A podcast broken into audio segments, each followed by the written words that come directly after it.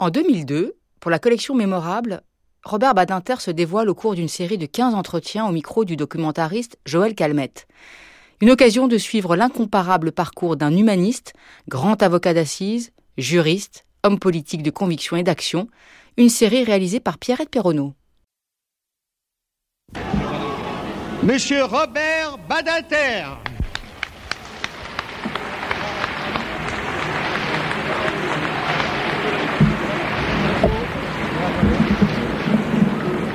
Mesdames, Messieurs,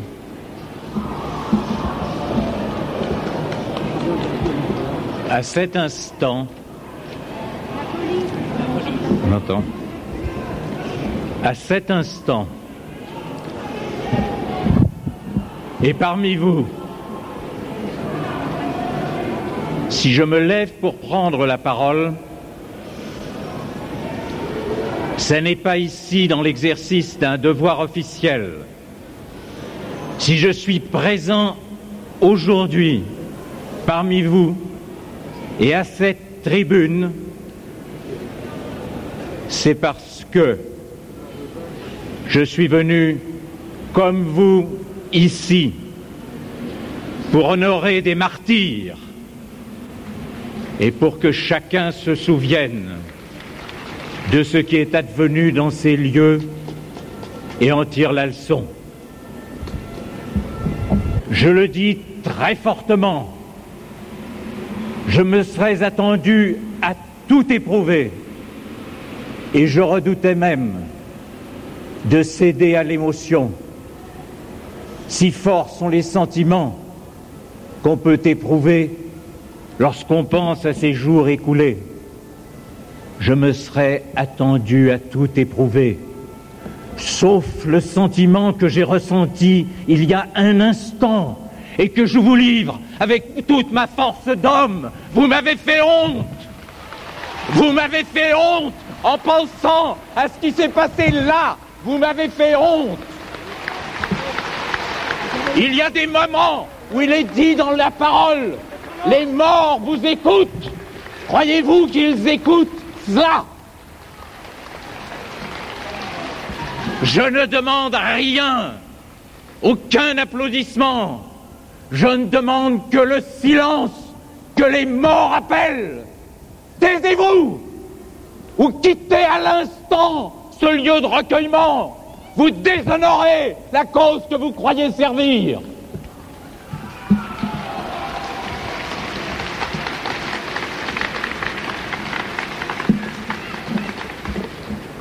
C'est moi qui avais demandé à Mitterrand à porter la parole. Mitterrand m'avait dit euh, volontiers, euh, moi vous savez, je ne tiens pas, euh, si vous voulez prendre la parole, à vous de dire au nom de l'État ce qu'il y a lieu de dire. Les jours qui avaient précédé, j'avais fait cette demande des semaines avant la cérémonie, les jours qui avaient précédé avaient été marqués par une extrême tension. Les organisations juives voulaient absolument que à cette occasion, Mitterrand rappelle euh, la responsabilité euh, de la République, euh, il a acte de repentance, mot dont le seul prononcé faisait bondir Mitterrand, enclin à tout sauf à la repentance. Et c'est ainsi, dans un climat très tendu, que a eu lieu la cérémonie c'est très chaud, je me souviens très bien. J'avais écrit euh, le discours le euh, jour qui avait précédé, et cela m'avait amené à, me replonger euh, dans les documents de l'époque, qui étaient terribles, et dans les souvenirs des survivants, qui étaient douloureux, plus que douloureux par moments tragiques. Et la cérémonie avait commencé, foule importante, tendue, euh,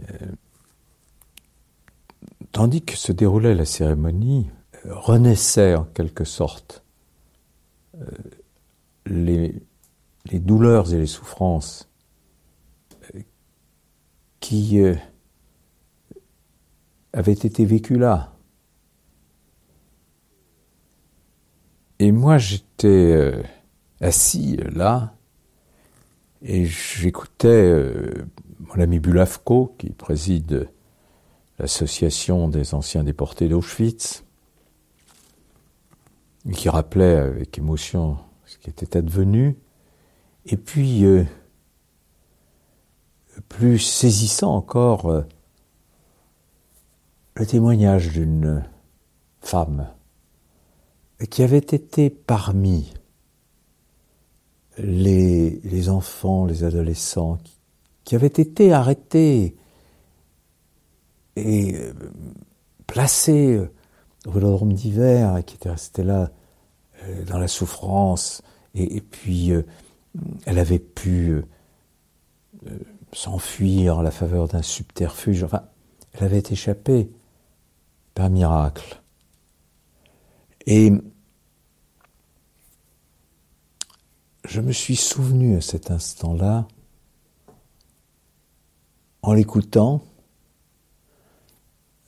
euh, aussi quand euh, le grand rabbin a dit le Kaddish, la prière des morts pour ceux qui avaient disparu, je me suis souvenu étrangement de ce que ma euh, grand-mère disait avec un accent inimitable.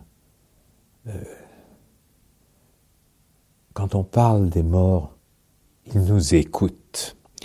Et euh, ce propos qu'elle répétait volontiers m'a envahi tout entier. À ce moment-là, Mitterrand est arrivé, il y a eu des clameurs, des hurlements. Et on se serait cru dans un meeting. Alors, Mitterrand, très impassible, d'aller s'asseoir à sa place, euh, évidemment, euh, Et puis, euh, est réintervenu. Euh, L'heure était venue pour moi de prendre la parole, le moment, je montais à la tribune. J'étais encore tout pénétré de, ce sentiment là, de se rappelle les propos de ma grand-mère. J'ai commencé, et j'avais à peine commencé, que les hurlements, euh, les invectives à l'attention de Mitterrand ont jailli. Et là, j'ai été d'un seul coup pris d'une colère, d'une fureur qui n'avait rien à voir avec la présence de Mitterrand. Parce que vous savez, des meetings où on avait insulté Mitterrand, on pourrait les euh, compter aisément. Et euh, il avait affronté bien des auditoires connu bien des circonstances dans lesquelles avaient fusé les insultes, les invectives, tout ça, c'était l'écume de la vie politique, ça lui était euh, complètement indifférent, et moi-même j'en avais connu bien d'autres. Mais ce qui m'a mis hors de moi, c'était comme vécu. Cette, cette pensée, ce rappel du propos de ma grand-mère. Les morts nous écoutent. Et je, me disais confusément quelle infamie à l'égard de ces morts. Comment est-ce qu'on ose, au moment où on vient de dire la prière des morts, se conduire ignominieusement comme ça? Comment est-ce qu'on ose transformer une cérémonie comme celle-là en espèce de meeting politique misérable? J'étais hors de moi. Hors de moi. Ça s'est vu d'ailleurs et entendu. Et euh, sans doute la rage qui me portait, qui transparaissait dans mes propos, quand je les ai sommés de se taire, et je dis qu'ils faisaient honte, et en effet j'avais honte que des juifs se comportent comme ça à l'égard de martyrs juifs à un instant si solennel, immédiatement après le Kaddish, que la passion m'a, oui, jeté hors de mes gonds. Le silence s'est fait. Il y a dû y avoir une surprise considérable. Je ne sais pas. En tout cas, le silence s'est fait. Et j'ai continué à rappeler ce qu'avait été ce martyr avec euh, beaucoup de, difficultés. Si vive était mon émotion. Et je me souviens très bien d'avoir euh, à la fin dit euh, que ce que ces morts étaient en droit de nous, au-delà des prières et du silence, c'était la vérité et c'était la justice. J'avais rappelé avant d'ailleurs le rôle sinistre de Bousquet dans ces événements. Mais sur la question de la responsabilité de la République, j'avais moi-même déclaré, là-dessus c'était aussi le, sentiment de Mitterrand, chez lui plus généralement politique, chez moi plus précisément juridique, qu'on ne pouvait pas, on ne pouvait pas tenir la République pour responsable de ce qui était advenu là. Il fallait jamais oublier que la première victime de l'état de Vichy, c'était la République. Que Pétain et les siens avaient étranglé à Vichy dès juillet 40, et que c'était sur le cadavre de la République qu'ils avaient construit leur régime. Qu'il fallait jamais non plus oublier qu'il y avait eu, bien sûr, les persécutions, les arrestations, les déportations, la contribution euh, de force de l'État français, qui est la domination exacte du régime de Vichy, aux martyrs et à l'Holocauste des Juifs, mais que il y avait eu également à l'intérieur euh, des services de police de Vichy, euh, y compris dans la préfecture de police, des sections qui s'appelaient des sections antiterroristes. Il y avait des sections qui s'occupaient des juifs, mais il y avait des sections qui s'occupaient des terroristes, entre guillemets, qui n'étaient rien d'autre que des résistants, patriotes et républicains. Et que les républicains, ceux qui croyaient et défendaient la République, avaient eu à connaître aussi des tortures, des poursuites et de la mort qui leur avait été ainsi infligée par les hommes de Vichy. Et qu'on ne pouvait pas demander à ceux qui étaient les survivants, on ne pouvait pas leur demander d'implorer le pardon pour des crimes que leur bourreau avait commis. Quelque chose qui défiait à proprement parler la raison. Sauf à considérer que la République et Vichy c'était la même chose alors que c'était exactement le contraire, qu'ils étaient radicalement incompatibles. Ces euh, distinctions juridiques, pourtant pour moi euh, si fortes et si évidentes, je dois dire que la communauté juive y était complètement imperméable. Ce qu'ils voulaient, c'était une sorte de reconnaissance euh, à la Brandt. il fallait que le président de la République mette le genou en terre et demande pardon pour les massacres et le martyr du peuple juif auquel avaient contribué certains euh, serviteurs de l'État français, du régime de Vichy. C'était ça. Et là, Mitterrand ne voulait pas. Il ne voulait absolument pas. Et il le voulait pour des raisons, cette fois-ci, qui étaient politiques et non plus aussi euh, euh, juridiques que celles que j'évoquais tout à l'heure, pour des raisons qui étaient complètement politiques. Et il disait, je ne ferai jamais cela parce que je ne veux pas faire comme Brandt, tout simplement parce que le peuple français n'a pas été le peuple allemand. Je ne le ferai jamais, parce que ce serait accepter de placer les Français au niveau des Allemands dans le cadre de ce qui est advenu du martyr infligé aux Juifs entre 1940 et 1944. Et je ne le ferai pas, et je ne le veux pas, et je ne l'admets pas. Et là-dessus, il était hors de lui, à son tour, dans l'intimité, bien sûr. Et cela, euh, je le comprends.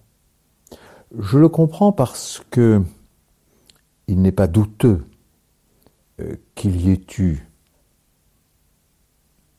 d'abominables concours prêtés par euh, l'État français, les services officiels euh, français. À l'arrestation, à la déportation des Juifs, et en particulier, je pense à ce qu'on a fait non seulement en zone occupée, euh, où les Allemands dictaient les ordres, mais en zone libre, à la demande des Allemands, on est allé livrer des Juifs étrangers réfugiés en France jusqu'aux enfants, aux Allemands qui les ont assassinés dans les camps.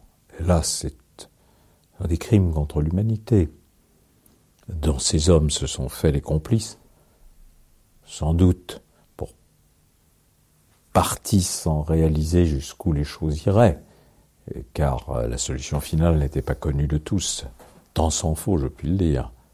Mais là, ce phénomène, euh, ces faits de, complicité, de crimes contre l'humanité, c'est une chose. Mais ce qui demeure, et que on ne doit pas oublier, c'est que il y avait en France, en septembre 40, une communauté juive d'environ 300 000, 320 000 peut-être personnes, dont la moitié était composée d'étrangers. d'étrangers, j'insiste là-dessus, non pas pour marquer la xénophobie qui, à cette époque, affectait profondément la société française, mais parce que étranger veut dire accent étranger. Et par conséquent, identification très aisée. Quand la guerre, plutôt quand l'occupation s'est achevée, il y avait eu euh, 75 000 déportés, dont 3 000 sont revenus. C'est-à-dire que sur 300 000, il restait 225 000 survivants. Je le marque, la plus haute proportion de survivants dans tous les pays de l'Europe occupée. Mais il faut bien mesurer que telle qu'a été la dernière période de l'occupation, je veux dire les années euh, depuis euh, l'été 42 jusqu'à la fin, la, chasse à l'homme, la poursuite euh, implacable, constante, mobilisant jusqu'au bout l'énergie, des hommes de la Gestapo, de leurs complices, le dernier train de déportation euh, quitte euh, Lyon. Mais dans les jours même qui précèdent la libération, en, juillet, euh, début août même, 1944, les armées alliées sont en train de remonter la, vallée du Rhône quand les convois de déportation, alors que les Allemands n'arrivent même plus à faire circuler leurs propres troupes, partent encore avec leur chargement de, femmes et d'hommes, cette traque impitoyable avec euh, l'appui des miliciens, pour que ces centaines de milliers d'êtres humains y échappent, il a bien fallu qu'ils bénéficient d'un réseau immense de complicité individuelle. J'en sais quelque chose. Ma famille et moi, nous avons été les bénéficiaires. On ne survit pas par hasard quand une telle chasse est organisée par de telles forces.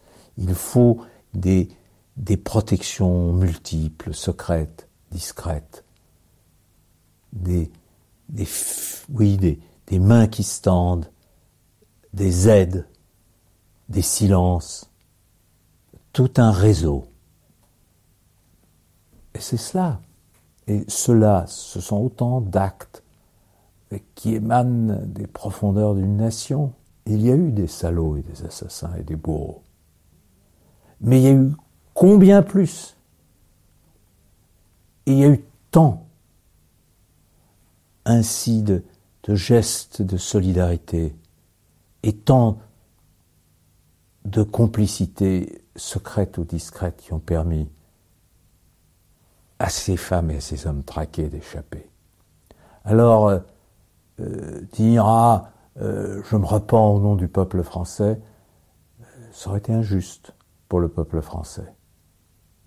Et assurément, ça n'était pas, disait Mitterrand au président de la République, de changer ce qu'avait été le comportement du peuple français pour le transformer en une communauté de bourreaux, même s'il y avait eu des bourreaux parmi cette communauté. Et c'est cet amalgame-là auquel il résistait toujours. Et finalement, euh, s'agissant de la République comme euh, régime, on ne pouvait pas euh, précipiter la République dans cette confusion et cet amalgame-là.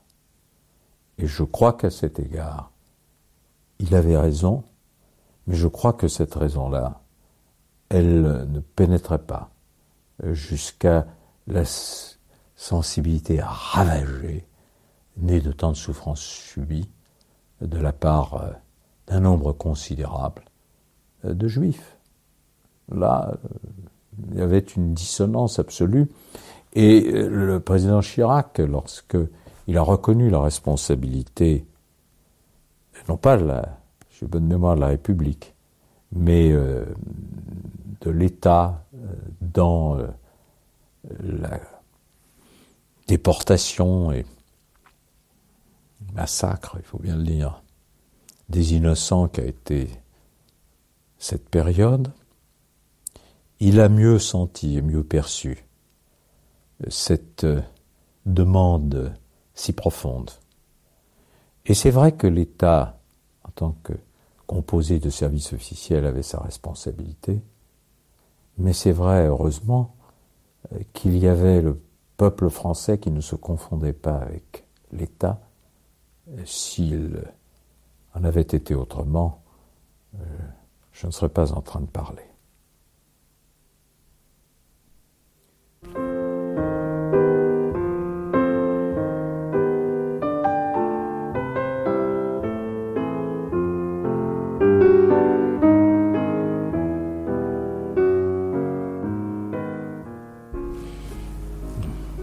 Moi, je suis convaincu que Mitterrand était absolument sincère quand il se sentait outragé à la pensée qu'on pouvait le considérer euh, comme protégeant euh, des bourreaux des Juifs. Il était outragé par ça.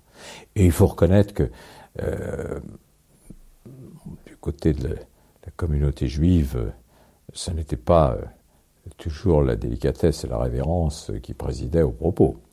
mais lui était outragé, parce que Mitterrand, toute sa vie, considérait qu'il avait été ami avec euh, ami des Juifs, euh, qu'il avait été un grand partisan de l'État d'Israël, qu'il avait toujours soutenu la cause de l'État d'Israël. Il était un adversaire irréductible de l'antisémitisme. Il était présent, lui, le président de la République, au moment de la manifestation à propos de Carpentras. Il haïssait et méprisait l'antisémitisme. Donc il était blessé. ça, entre entre Mitterrand et la communauté juive, je dirais que c'est une histoire d'amour qui a mal tourné. Et euh, il en est été resté blessé jusqu'à la fin de sa vie, très très très profondément. Et euh, la communauté juive, les juifs, euh, beaucoup de juifs pour leur part, lui en ont intensément voulu. Donc c'est pour ça que je dis cette histoire d'amour qui s'est mal finie.